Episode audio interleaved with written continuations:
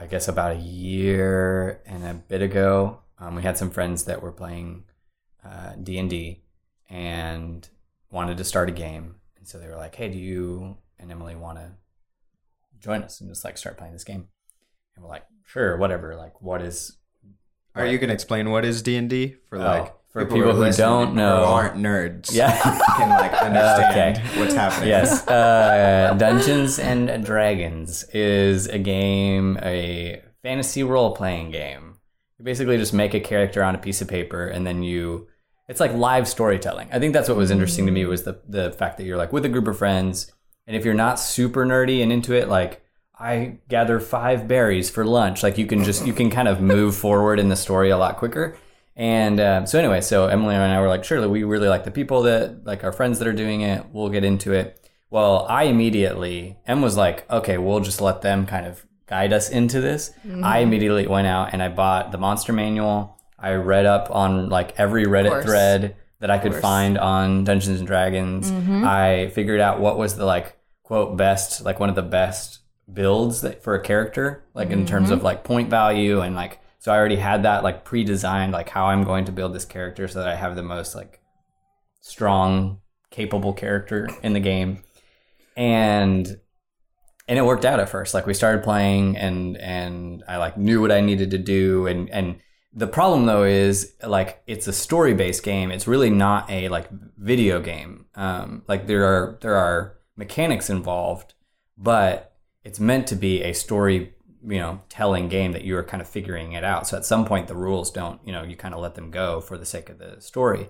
And at one point, we were, like, many episodes in or many chunks of story in, and we got to this point where my character had to go into it, like, went into a bar and ended up uh, arm wrestling this guy, and it wasn't planned. And the our D M, the guy who like kind of leads or manages the story, he was basically like, "Oh, I really like this. This is cool. Why don't you roll a straight up D one hundred, like a dice that goes up to one hundred, and whoever and I'll roll one, and whoever gets the highest number wins this arm wrestling." And I stalled out for ten minutes. I was like, "Okay, what can I do to make my mm. chances better to," but I couldn't, because that was the point. It's like there wasn't a mechanic for what we were doing in the game. He had just mm-hmm. made it up, and I was like, this is a really cool story moment. Just roll the dice and see who wins. And I like for ten minutes sat there, and everyone around is like, just, just roll, just roll the freaking dice. Like you can't, it's there's like, nothing. You can't leave anything up to chance. Exactly. You have I, to was, prepare I was for everything. Sweating bullets because all I wanted to do was know like, well, how can I make this, this die turn up with the number that I want? Like, how can I mm-hmm. break physics? Like, or whatever, you know, like... Oh, never go to Vegas. It was, yeah, right? You're going to be so miserable. So it started as, like, a very fun, very, like, oh, yeah, I can I can hack this game. I can learn everything about it. I can figure out how to do it. Very quickly, I realized, like, I'm not... There is there are points at which I will not be able to figure out what ha- is going to happen next, and that is just absolutely terrifying. Mm. And that yeah. is my life as a five. That hits me there hard. There we go. I relate to that so hard. yeah. Wait, and did you did you lose the arm wrestling match? No, I actually won the arm wrestling. I rolled oh, wow. higher, and I really I'm not even sure. So I definitely rolled higher than than the D M, but I actually think for the sake of the story, he might have just lied. That's how he was more worried about the story and about what we were doing mm-hmm. together. He mm-hmm. might have just lied, and so it's like it's funny that I I had to trust another person and not the mechanics of the game. And it, anyway, I've thought back on that so many times of like, man, this is mm. there. I got to figure this out. Um, recently, I, uh, me and one of uh, my closest friends, we just, uh, we went on a trip. We went um, on a trip for her birthday. So we were in like the San Diego area. We were just like, there was no plan. There was no schedule. We got to be really spontaneous. We just like, went to the beach every day, filmed the sunrise, filmed the sunset, and just like sat and talked and laughed and ate a bunch of stuff. And we had this like really, really great experience. It felt so relaxing because, I mean, as a five, it's so difficult to relax. It's so difficult to just shut off your brain and actually be present in the moment and to be in your body. Like even just being at the ocean, like the senses are just so intense. Like, you're hearing the sound of the ocean, you're feeling like the sand, and, like the coldness of the sand and like the granularity of it. And, you know, you're smelling like the, the sea and the salt. And um, it's, it's just this all encompassing like experience. And so every time I have one of those experiences where I'm out of my, out of my head and into my body, it's always this very like emotional thing for me, because I'm always like walking around as like this brain floating above my body. Like my body is just like the transportation for me to get to places. Like I don't even think about how I'm feeling, like even physically very much, um, until I'm like on my deathbed. I'm like, oh, I should probably go to the doctor. But anyway, so like we had this like really, really cool experience where I just felt like I could actually be in the present and appreciate the moment and appreciate the beauty that was surrounding me and the freedom of not having to explain it. And so because of all of those elements, coming back was a really weird experience. Like we were just gone a few days, but like when I came back, I felt this like profound sense of loss, like this profound sense of like, oh my gosh, I'm not, I wish I could experience this in my normal everyday life. And I, I was trying to, I'm as a five, like I don't, when I have emotions, strong emotions, I, instead of feeling them, I try to understand them. Mm. And so right away, instead of trying to feel them and to just like remain in the moment of just being sad or just being like disappointed or just grieving over this like part of my life that can't be integrated into my day to day, I like wrote a screenplay to myself explaining my own emotions with characters nice. And dialogue that no one is ever going to read, yeah, except maybe like my therapist, yeah, to explain to myself how I felt. I had mm. to create a mechanism. Externalize it. I had to create like an architectural piece that made sense. Mm. And I think it's the most five thing I've ever done. That's awesome. Because it's just like, I can't process emotions in the same way. I can't feel them in the moment. I have to look back on them and be able to navigate them with a map. Mm-hmm. And so I'm like always like dropping breadcrumbs for myself mm-hmm. and trying to create these like artifacts where I can go back and be like, okay, this really happened. Mm-hmm. This is really how you felt. Mm-hmm. This is really what it means. Um, and just try, like, it's almost like this desperation. It's like, you're just desperate to understand, mm-hmm. you know, whether it's somebody else's life or your life, this desperation to understand drives you to try to create meaning out of everything.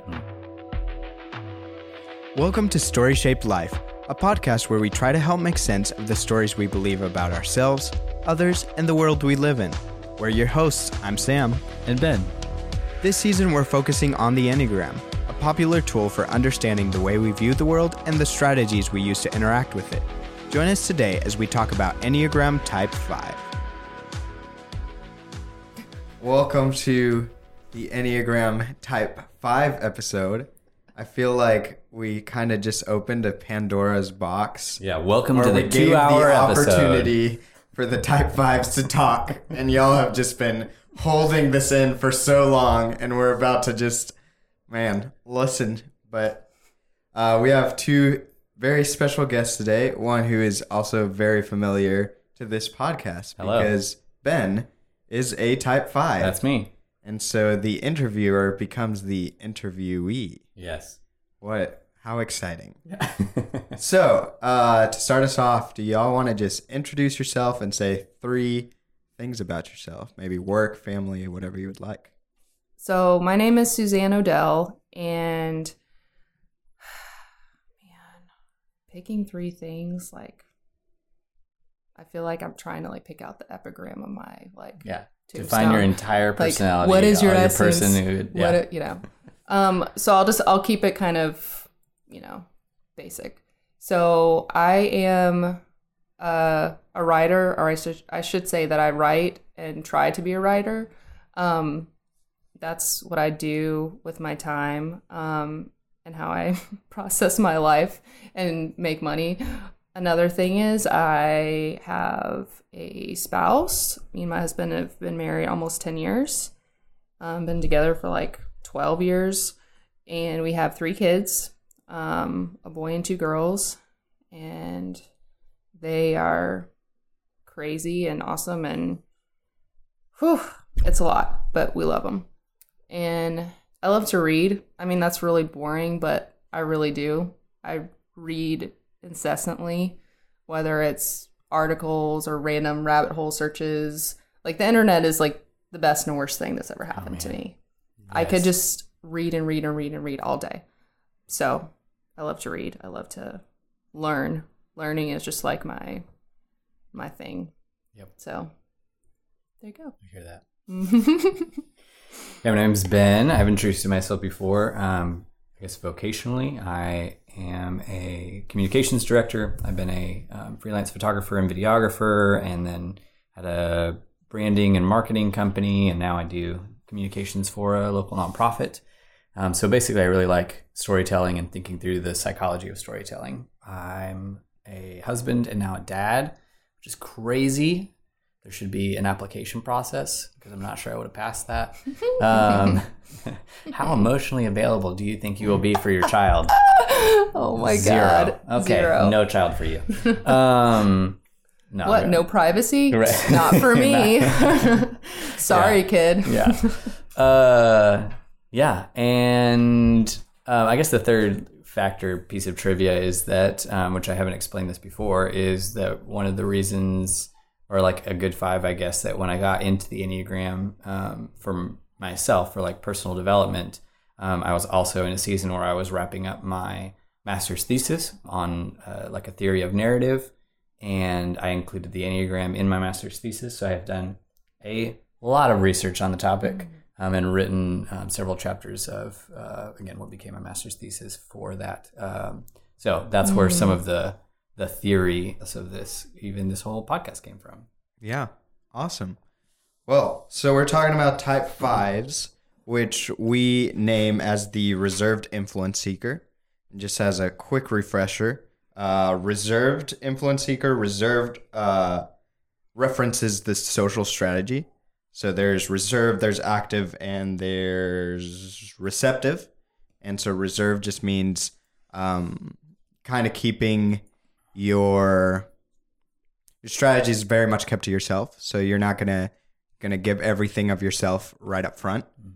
And then influence seeking uh just refers to the core awareness or core concern is the other term we've used. Yeah, motivation. Motivation, core motivation. Um, and it just it, we talk about it in three different groupings. So there's like the individual centered, there's the group centered, and the universally centered. And so type fives are on the individual-centered um, group. Mm-hmm. So we get to jump into fun questions and hopefully make it through all of the questions before, before the we hit two hours. Yeah. I mean, we speak in paragraphs, so it's oh, going to be interesting. Absolutely. Yeah, my poor friends and family. God bless them for sticking with me. Yeah. So how do you see your social strategy being reserved play out in one-on-one relationships? Maybe an example. Oof. I feel like it's a, it's kind of a big burden to explain or to have people in your life that are willing to do that with you. Um, because, you know, being reserved can be interpreted as being withholding, mm-hmm. being yeah. um, stingy, being uh, aloof, like just not not wanting to have anything to do with other people. Mm-hmm. Um, and that's just not true about fives. We we intensely want other people mm-hmm. and want to be connected with other people, yeah. but it's it's like we're we're conserving that energy for the right people. Mm-hmm. Um. So I think for me, uh, my, this plays out clearly in my relationship with my husband, who is a seven, who processes everything verbally as it's happening in real time. Um, and for me, you know, when we're having a discussion or whatever about any given topic, if he is looking for me to express how I think about something right away, it's it's really difficult for me. It's I have to take time to like figure out what I think about mm-hmm. stuff. Um, and I never say anything that I don't mean. Mm-hmm. If I say something, then I've thought about it. I've raked, you know, raked it through the coals, separated anything that doesn't make sense. And this is what I think, you know, it's like the hill I'm going to die on. And for him, he's just like spitballing all day, just like saying stuff. And I'm like, you really mean that? He's like, oh no, I'm I'm just talking. I'm just like, how, mm. how does that work? And so it creates a little bit of a, a delay. I feel like I, he lives life in the moment and I live life on a delay. Mm. Yeah. And so a lot of times we miss each other. Mm. Yeah. He's ready to talk about something in the moment because he's feeling his feelings in the moment. He's, he knows what he thinks in the moment, or at least is figuring it out. And I'm just like, that's terrifying for me because I'll say something I don't mean, or, um, yeah, I might, I might hurt him or something. Mm. So that's, we've had to learn to kind of give and take with that. I've had to learn how to fumble through my emotions mm. in the moment and just be like, I feel like just saying, I feel overwhelmed mm. or I feel, I feel attacked or I feel whatever, and giving him that information instead of just like closing off. Yeah. So that's a big one for me. Yeah. Delayed is a really good word. I really like that because I think one of the stereotypes that, uh, gets put on fives is that we're all withdrawn and that supposedly we have less energy than people, or we're less like interested in other people. But delayed is like, no, we're still interested, but it comes with a pause to kind of like make sure. I resonate so much with what you're saying. I think there's a story that I can remember the first time that I, in the moment, told Em what I was feeling. Emily and I were at least three years in a marriage, like three years where I, she would say, you know, I'm hurt, I'm bothered, I'm scared, I'm whatever, you know, and I would like quietly process that. And she's like, where'd you go? And I'm like, I'm I'm trying to work it out. I'm still here, but I'm trying to work it out. And um, we were having an argument about something. I don't even remember what it was. I brought this up with her the other day uh, to try to see if she could remember it. And she couldn't remember what we were arguing about. But she had said something that had hurt me. And I, in the moment, knew I need to tell her right now that that hurt me. Mm. And I like paced up and down, like she was laying on the bed, like sitting on the bed. And I was at the edge of the bed, kind of like walking up and down, pacing, and finally like stopped, put my hands on the, like the rail of the bed, at the end of the bed, and said, Em, what you just said like really hurt me. And I remember bracing emotionally and like almost like in my soul, like the world is about to explode. Oh my God. It was just like, The the worst fear in the world. And I'm she, like sweating right now, right now. And she looked at me, and she, obviously I had said stuff too. Like it wasn't like, you know, she was off the rails, because that's not her, her personality or whatever at all. Um, and so she was upset about stuff that I had said, but she like looked at me, and even amidst her own anger and emotions, she was like, wow, I'm sorry. That was, that was not at all what I meant to communicate. Like, and then kind of like unraveled it. And I like, it is a, it is Uh, deeply embedded into my psyche, because it was this moment where this this implicit belief about, mm. oh, if I share my emotions or even respond to my emotions without processing them mm. fully first, the world mm. will fall apart. Like that. It, drive that, people away. Yeah, exactly. Like that shifted just a little bit. It's still very true. I still act mm. that way um, mm. with probably most people, but at least with Emily, they, like we have enough history now that I feel mm. like that is starting to break down. Mm. And we joke about how like when we first got married, she would say something and then it would be like a week before I would respond to that oh emotion, gosh. Right? And then we've just Me like too. slowly cut down on that time. Cut down on the time. It'll yeah. never be, and I think to Em's credit, she's she's realized it will never be as instantaneous as she wants, mm. but it will, we've learned to for it to get yeah. better. So I think that's how reserved works a lot mm. for for me at least as well, kind of from what you're saying. It makes me think about that sense of like there's a pause, there's a There's a sense of like, mm. I want to, to offer up this opportunity, or I want to take the opportunity that you're mm. offering me, mm. but I I want to make sure I do it well, or I want to make sure that I that I um, that I have what it takes to do this well, and yes. and so it makes that that like concern or that question is always like creates one like a little bit of a pause Yeah, yes. And I think it's also worth noting that I feel like one of the characteristics of being reserved is that the deeper you get in layers, the more time it's going to take. Oh, absolutely. So that's why we talk about, like, in a social setting, uh, people who are reserved tend to have, like, you know, their five subjects that they are ready to talk about. And so you're not necessarily reserved about those because those are those are your subjects, you know, mm-hmm. because I'm, I'm, mm-hmm. I'm a four, so I'm also in the category of reserved. So mm-hmm. I relate mm-hmm. a lot to what you're saying. But as you move deeper, especially fives moving into, you know, emotional subjects, that's mm-hmm. where it becomes a lot more like I need some time to process and, and then you can't react. Be an expert on emotions. Yeah. Right. Yeah. Which really sucks. Yeah. yeah. Yeah. That's good. Yeah. And so I think for fives, when we, when we probably different to other reserve types, our retreat mechanism is to, I think, tell me what you think of this, but it's, it's retreating to understanding and frameworks for understanding.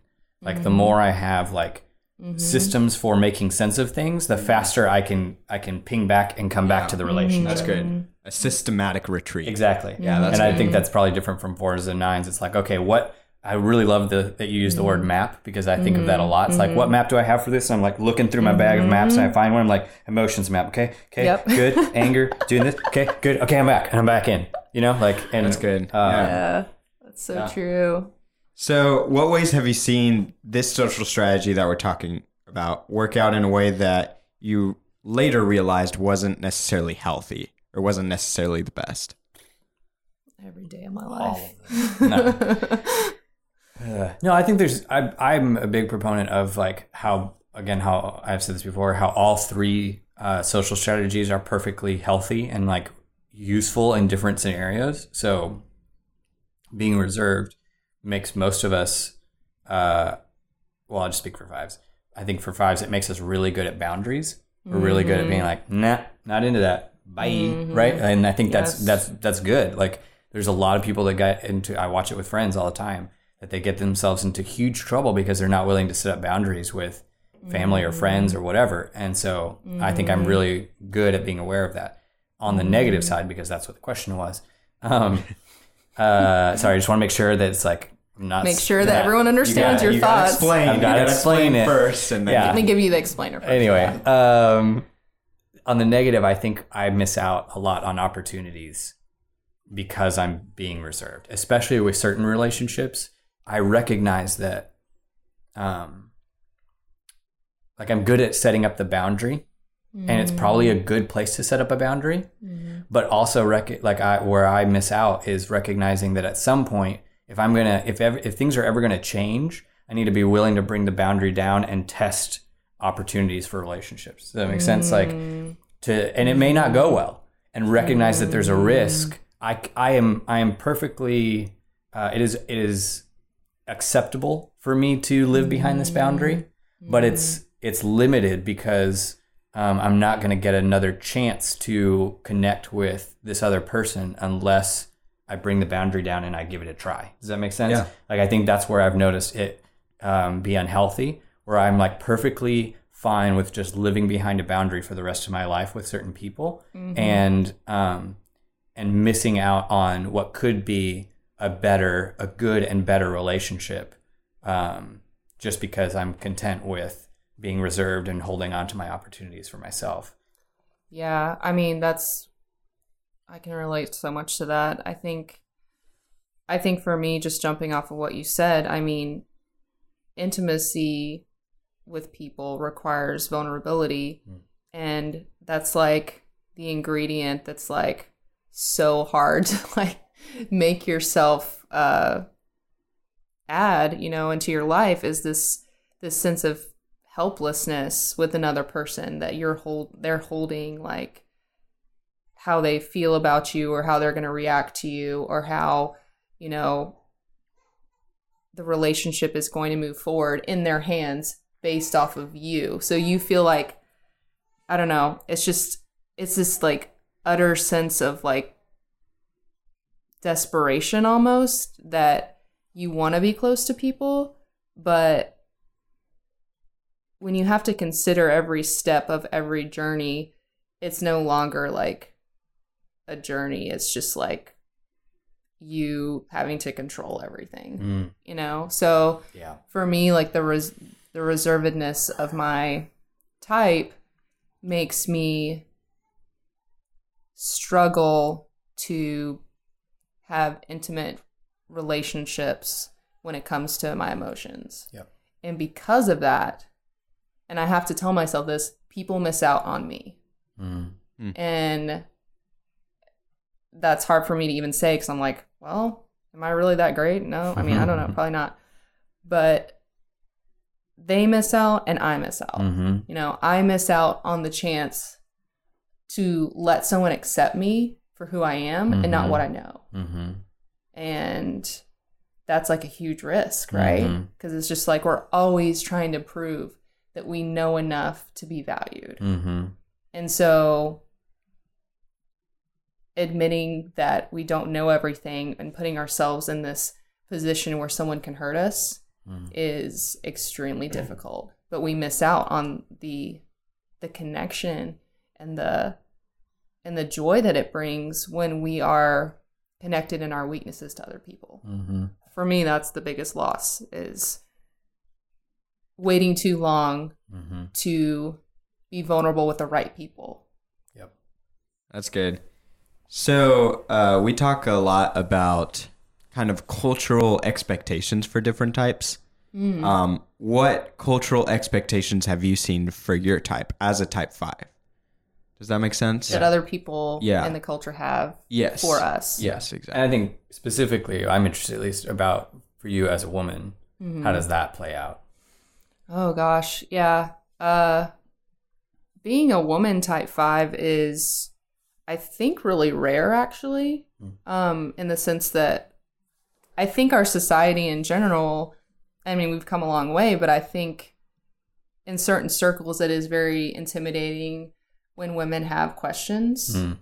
or question or or appear to question authority mm-hmm. Mm-hmm. of any kind, whether it's academic or in the church or, you know, anything, because the ideal woman is someone that kind of goes along with whatever, you know, whatever mm. needs to be done. Very agreeable, very um, submissive in, in a lot of ways. And so that's always been a hard thing for me because I feel like I have to tone down my thoughts a lot mm. um, around certain kinds of people that are intimidated by that coming from someone like me. Um, so I, I kind of... I have a mechanism for dealing with with people like that, and and I, I tend to to make myself more approachable by being more agreeable than I really am, um, because I think if I didn't have any sort of filter, I would I would be like pretty off-putting to some people mm. that consider having strong opinions as being hard to get along with yeah. or you know, severe or abrasive or whatever. So I want to have conversation about ideas, and people that are intimidated by ideas, especially coming from a woman, you know, is, you know, that's a thing. um, unfortunately, I think it's getting better in a lot of ways, but it's still hard. It's something that I'm always conscious of. Yeah, that's interesting. I think the one, the, the thought that I had immediately was the idea of, like, as much as our culture says that we like mavericks and people that like think outside the box and push the agenda or whatever, the reality is I have not experienced that. That that fives, to me, at least in my experience, we live a little bit on the on the fringe of whatever group we're a part of, because we see, mm-hmm. I think we're so prone to looking that if we're healthy in some way, we can see things that a lot of people don't see or recognize things that people don't want to recognize. And so that puts us on the fringe a little bit, and that can be hard because, I mean, everything from, again, from like church to friend groups to whatever, like the expectation is like, well, at some point we all create like a cohesive, clear sense of us, and and we try not to over, like to rock the boat. And I think fives just live a lot more in the gray mm. and are really like, we are, because we're looking to see the next thing, at least this is what I see for myself, uh, because I'm trying to understand everything and like put all the pieces together. There's pieces that I'll find that I'm like, oh, but this doesn't work with what mm. you guys, with what we're mm. creating. I'm still here and I still want to be a part, mm. but because I'm willing to hold on, not just like ignore certain things, it puts me on the fringe a little bit. Mm-hmm. And again, I don't think our culture talks a lot about in America about like, yeah, we just, we love the, the out of the box thinkers and the blah, blah, blah. But really when you're in a group, those people seem scary and, yeah. and, mm-hmm. uh, like they're going to disturb whatever mm-hmm. goodness or peace you've like is there. Oh yeah. But it's really interesting to hear for, that from you, because I think as a guy, I get away with that more because mm-hmm. like, oh, well, he's just opinionated. Like he's just eccentric. Right. Right. Right. Exactly. It's yeah. like a cute thing. Like, but an opinion, you know? Like you can, th- I mean, you can even hear it like saying like, oh, he's an opinionated man. Oh, she's an opinionated woman. Like that has it's a negative, code, right? Yeah. It totally does. Yeah. And, mm-hmm. and, so that's really interesting because I experienced that negatively.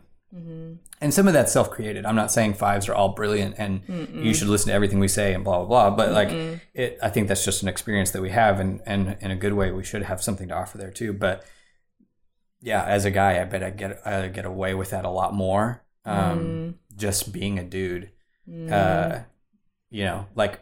You're gonna, mm. they're gonna be much more prone for people to be like, oh, maybe he's a maverick, or maybe he is. A, like, mm. there's a, there's a higher chance of somebody picking me out as mm. a a benefit. It's positive uh, for exactly. you. Exactly. Yeah. yeah. I don't think I think most of the time it's not, but there's a much higher chance of it being positive. Okay. Yeah. For yeah, as for, for a sure. man than a woman. Yeah. For sure. I think one of the things that I think is really interesting is also we're we're definitely talking within the culture and context of the U S. Oh, oh yeah. For sure. Because I. Ben and myself grew up with a dad from Argentina, mm-hmm. and and mm-hmm. and a thing about Argentine culture is it's it's completely different in this regard. Absolutely. Uh, one of the things that I've noticed here in the U S is is there's always a desire to get to a common decision, mm-hmm. like that's really valued. Yeah, we want and, and we want what's right, the one thing exactly, that is the right thing. Exactly, and we want everyone to agree, and we we always need to get to a meeting point, mm-hmm. I guess, and and that's not necessarily true in all cultures, and I, I can see how that really. Uh, comes in confrontation with, with being a five, because part of being a five is wanting to continue to question, mm-hmm. you know, never really getting to that ultimate truth mm-hmm. because you're always taking it a step further. Yep. And, and it's just culturally here that's that's not common. Mm-hmm. But you can yeah. see, like in Argentina, where uh, our grandparents will argue about everything and never come to a resolution. And they don't. They'll that's not the point. The point is to to argue or to they like they value brutal honesty in such a way. That you wouldn't even think of of taking it as a negative to your relationships for you to argue with your best friend for two hours and like angry argue. Yeah. And then like, oh, well, gotta go. Want to grab a beer next week? Like, and you just mm-hmm. pick it up where you left off because. God, I should live. I, right? I Every five should move to Argentina. I need to change where I live right now. Okay. I would like to hear from you both. I I've, I have a five who I'm roommates with. Uh, and one of the things that we have run into, or that I've noticed, is there's this balance where sometimes he will share too much of his opinions, and it's hard to differentiate which ones are like, he is headstrong, this is this is what I believe, yeah. and others are just like, hey, I I just kind of think this, like mm. I don't I don't have, you know, I'm fine with either way, mm. and then I think he's has gotten into the habit sometimes of reserving those opinions because he's afraid of how people will respond to them. Mm-hmm. Mm-hmm. But what is what that has resulted in is almost like we all know what his opinions is, and so it just becomes this awkward, unspoken, kind of tense moment where it's like, I don't know, one, one, I, I'm going to try to dumb it down to like examples, but let's say we're all going to go hang out with some friends, and he doesn't necessarily like the group we're going to go hang out with because it's too many people, you know, and he, he's just... looking to rest. Evergreen. Yeah. And so we all know he's not super fond of the idea, but he won't express it, and he'll express it non-verbally because he can't help it. And it creates this tension in the room because we all know his opinion on it, but he hasn't expressed it. So I guess my question leading up to that is, have you perceived that, or have you gone through that? And what what have you learned to do that's healthy? In light of those opinions. Does that make sense as a question? Oh my goodness. I think that's a really, really astute observation, because I don't, I can see myself doing that exact thing, but I've never, I don't think I've ever noticed that it's a thing. I think mm. I'm being really covert. So you're saying that you see through that. And uh, I'm saying that that's exactly what we do sometimes. I I don't know if I have a strategy. Um, I think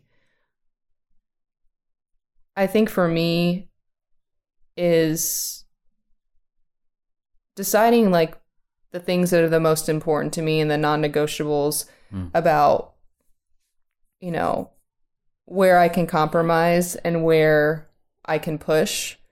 Um, finding that balance is is really essential.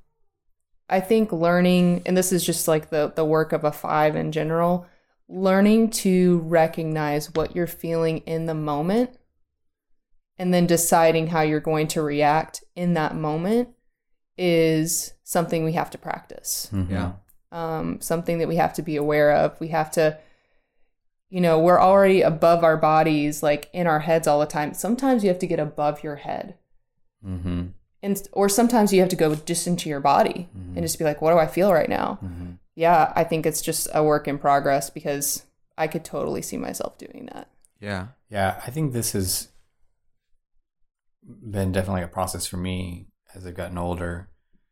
Like in my early twenties, I think I like would have been like that a lot. Where it'd be like, I would do stuff, but be like holding up the wall at some some gathering or something because I didn't really want to be there, but I hadn't really expressed that I didn't want to be there because I didn't know yet that I didn't want to be there. And then anyway, uh, but now I think the like the older that I've gotten, older I've gotten, the more I think willing I am to just say like, well, I'm me and you're you, and go do your thing. And so I, I guess right now I don't find myself in a lot of those situations. At least I don't think I am, like being passive aggressive, because I'm much more willing to be like, no, go for it. Like you go do your thing. Mm-hmm. Like, I don't really want to do that. I'll stay back and read or whatever. Mm-hmm. And expressing like, that's not, that's just not me. Like, that's not what I want to do. Or mm-hmm. this, and, and being married has been very helpful in this and whatever, but uh, also recognizing sometimes those are opportunities to connect where, again, like I could put up a boundary and say, I don't want to go,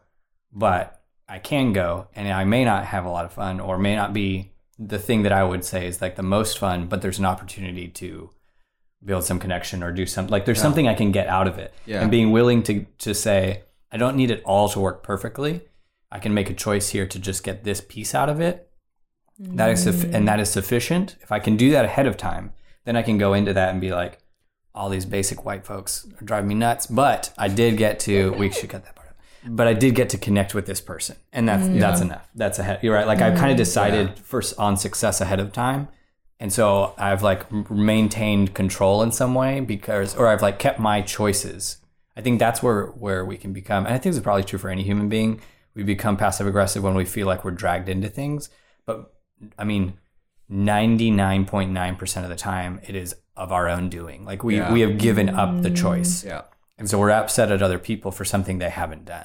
Mm-hmm. Um, and it's mm-hmm. recognizing I still have agency here. Okay, so what do I want to do? Mm. Do I want to take the opportunity and go and, and put myself in that situation, mm. but get something out of it? Or do I want to stay home and read a book?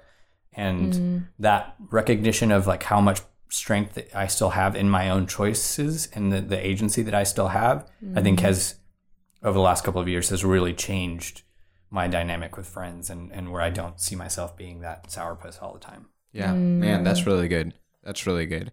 I, I think you, you both covered this, but it's it's just really trying to land yourself in the moment. Mm-hmm. And and the, the decision progresses as, how do I feel about this? Mm-hmm. And then what's going to be my decision? Because once you do that, you, you're you're not going to have negative feelings over other people yep. because you made that decision. Yep. Mm-hmm. You kind of get rid of that bitterness that, that sometimes can mm-hmm. be present in an unhealthy five. Yep. Mm-hmm. Oh, absolutely.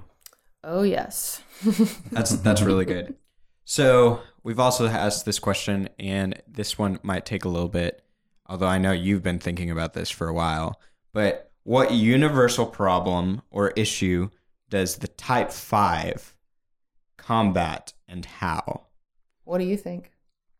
Well, I'm cheating because I have thought about this a lot, but well, maybe we'll yeah. see if it, if it, I think in uh, fives are map makers. Um, and so we bring clarity to confusion. mm-hmm. right? Where mm-hmm. fives are at their best, and like we offer this sense of like, if there's like a just jungle ahead of us, mm-hmm. fives are like, let me go, let me go, let me go, let me go. And they like run off into the jungle mm-hmm. and just map everything out and then bring it back. And they're like, here you go. Here's the way forward. Go for it. Mm. Now, we're not going to be the best at like walking with you. Not our thing. Giving you water, wiping yeah, yeah, your no, brow. Just not, not into that. In fact, that's like one of the most annoying things I think to me ever is when mm. people are like, but I need some help. I'm like, get, get it together. I already did all the work for you. Um, but uh, but that bringing clarity to confusion, um, I think is is like our superpower, our ability to mm. like the thing that we offer people. Yeah, I, that's... That's really good. Um, yeah, I mean, I think I think confusion or um, like ignorance or naivety um, is something that we see as a challenge, mm. um, for sure. I think I think where the fives just really excel when they're healthy is just kind of seeing a bird's eye view, being able to see a bird's eye view of a situation, um, being objective enough and detached enough in a positive sense to problem solve and also love that process. Hmm. Like just that's our, that's our way we love is like helping people understand maybe where they're going. Mm-hmm. Like we, we're in the helicopter above navigating mm-hmm. a little bit. And not telling them what to do, because I don't think fives are Mm-mm. motivated by control. I think we're motivated, like, we don't want to influence as much as we want to understand. Yep. Um, so helping someone solve a problem by getting above the clouds and seeing everything for what it is is yep. really satisfying, you know, whether it's, you know, relational or or big picture questions. Um, it's putting things into context. Giving things a shape that seems shapeless. Yep. I think that we're good about providing clarity, like you said, not not necessary, not necessarily certainty, but mm-hmm. providing the ideas that can help people move forward. Mm-hmm. And yep. giving them, it's like a like we deal in the currency of ideas. So when fives are at their best, we're generous with our ideas. Mm-hmm.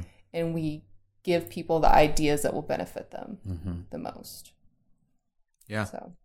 Yeah. The image that was coming to my mind, uh, I, we might end up talking about this in another episode, but uh, one uh, metaphor I've kind of used to like describe problems, especially emotional problems, because I'm a four and I focus on that. But uh, if, if there's a pond, that's the problem. One of the issues we run into is that you can't just empty out the pond because there's like twenty streams that are leading into the pond. So if I have, you know, uh, some issue in my life that I'm just like, I don't know why I do that. Like, I'm just struggling with this. Well, part of the problem is I can keep like trying to get buckets out of this pond and empty it, but there's still streams leading into it. Mm-hmm. So I feel like a, a, a type five, the superpower that you guys have is just like, zooming out from that pond and being like, check out these like twenty streams around you mm-hmm. and then just letting you kind of make the decision of what to do with that. Mm-hmm. But it, it's just giving you the full picture. Mm. Yeah, absolutely. Um, so to finish up, I would um, just love for y'all to share some advice that you would have for people who are type fives. I think like... Uh... just practical things, because I think type fives are like, just tell me what to like, tell me how, what's going to actually work for me, because they'll do all the theorizing for themselves. Some things that have worked for me to, to get out of my head a little bit are to do physical things, do physical things that get you out of your head and from like this churning, like tumultuous, like mental stew into your body. Um, whether that's exercise, whether that's going outside, whether that's, um, you know, meditating, doing something like that, that that makes you aware of the present and also engages your senses. Um, mm-hmm. Yeah, for sure. Like as a writer, whenever I write poetry, just for myself, I have to be in my body to do it.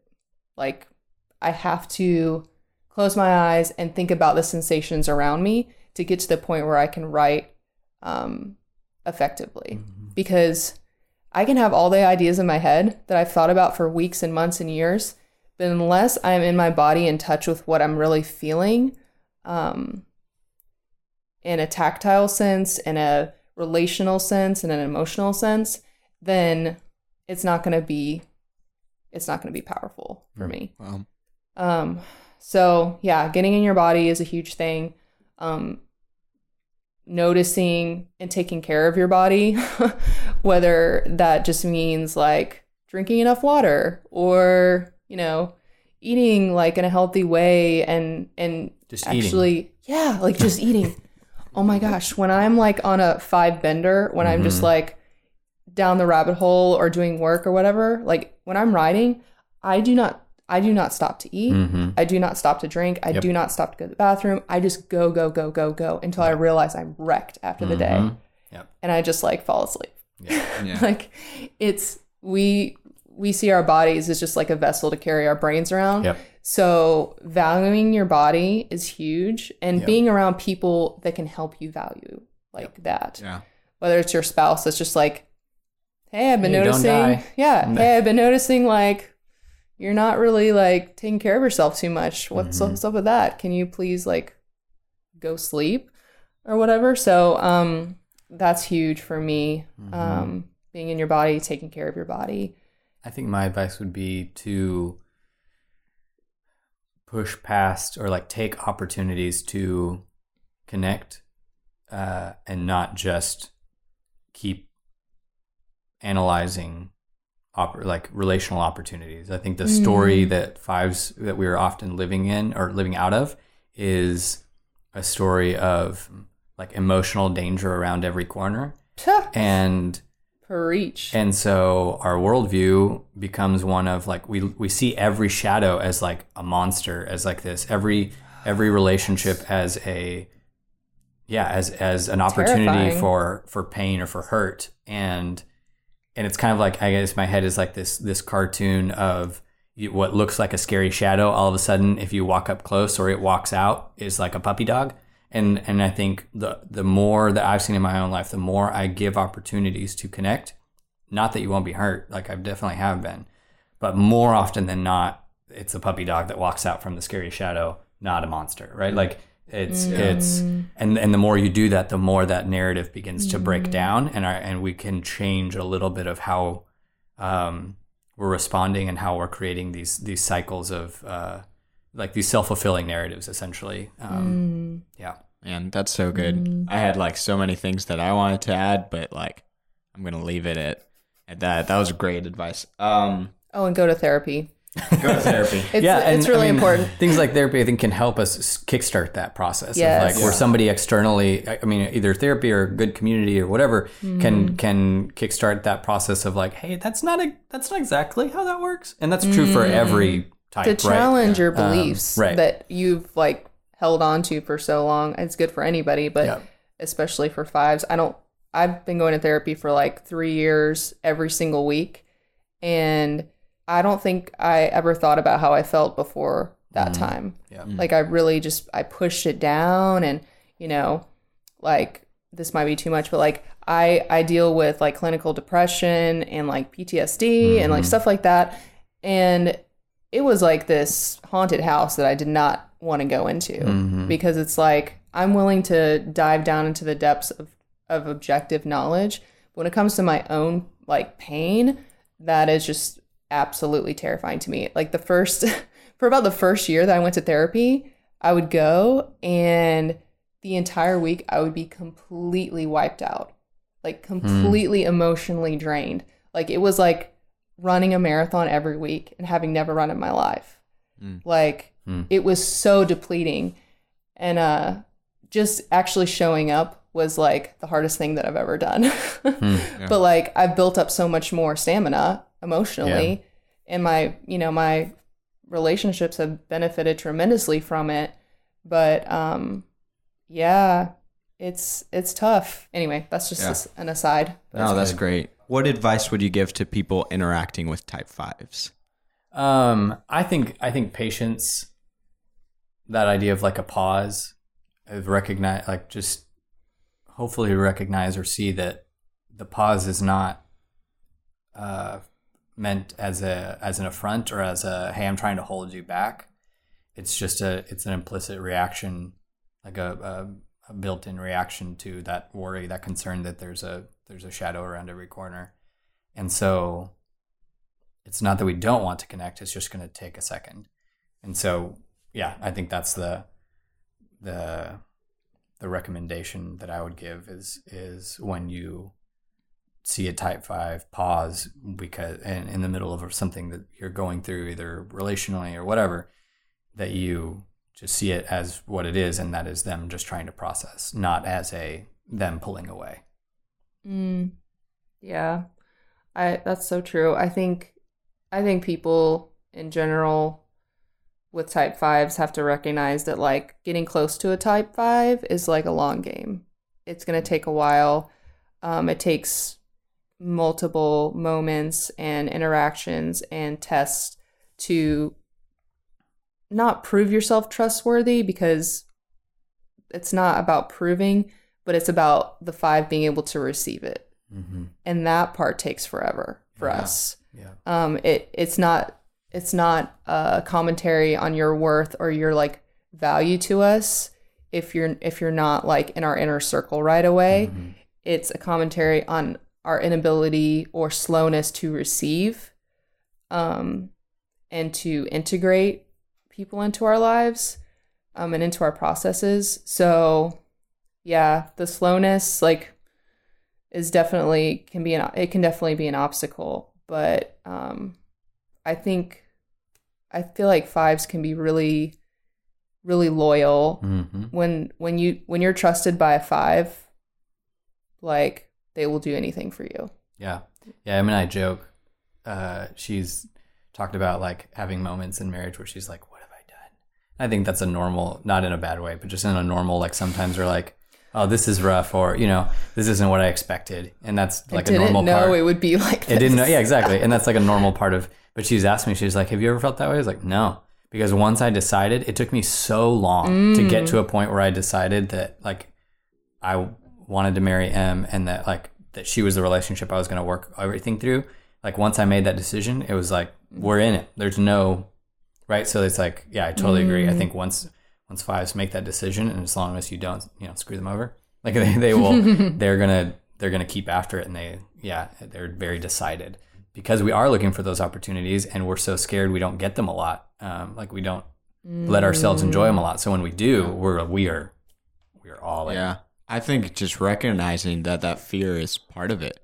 You know, Absolutely. recognizing that there is that shadow that, that's on the five's mind, mm-hmm. uh, and it, it empowers us who are not type fives to have more patience, because now we understand. Oh, there's an there's a deep rooted fear in in our relationship, and that's why it's taking time. Yep. and mm-hmm. and it makes it a lot easier for other types to have that empathy to to work through it. Yeah. Mm. And on a positive side, I know that I'm biased because I am a type five, but on a positive side, I would say like utilize this. Like at, there's nothing I think more exciting than somebody coming to me and saying, hey, I'm really trying to figure this out. Will you help me? I'm like, oh, friggin', I'm about to beautiful mind this crap. Like so hard. I'm going to help you. This is going to be great.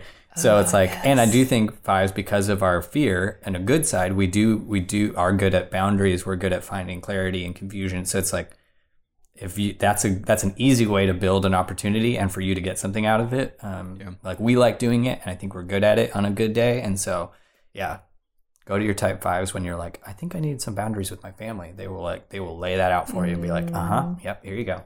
That's awesome. That's awesome. Well, thank you guys so much. Uh, I think that wraps up our four-hour episode on type fives. Uh, yeah. But I have seventeen more pages. Yeah. No, I appreciate both of you being open and being very self-aware and sharing a lot of great knowledge and sharing a lot of great uh, insight into your type. Mm. We're um, not going to air this for like forty years, right? Yeah, right. Mm. Yes. Um, And then we are looking forward to next week, where we'll, we we will be talking to type sixes. All right. So we will tune in for that, and thank you again. Yeah, thanks. Thank you. Thanks for having me.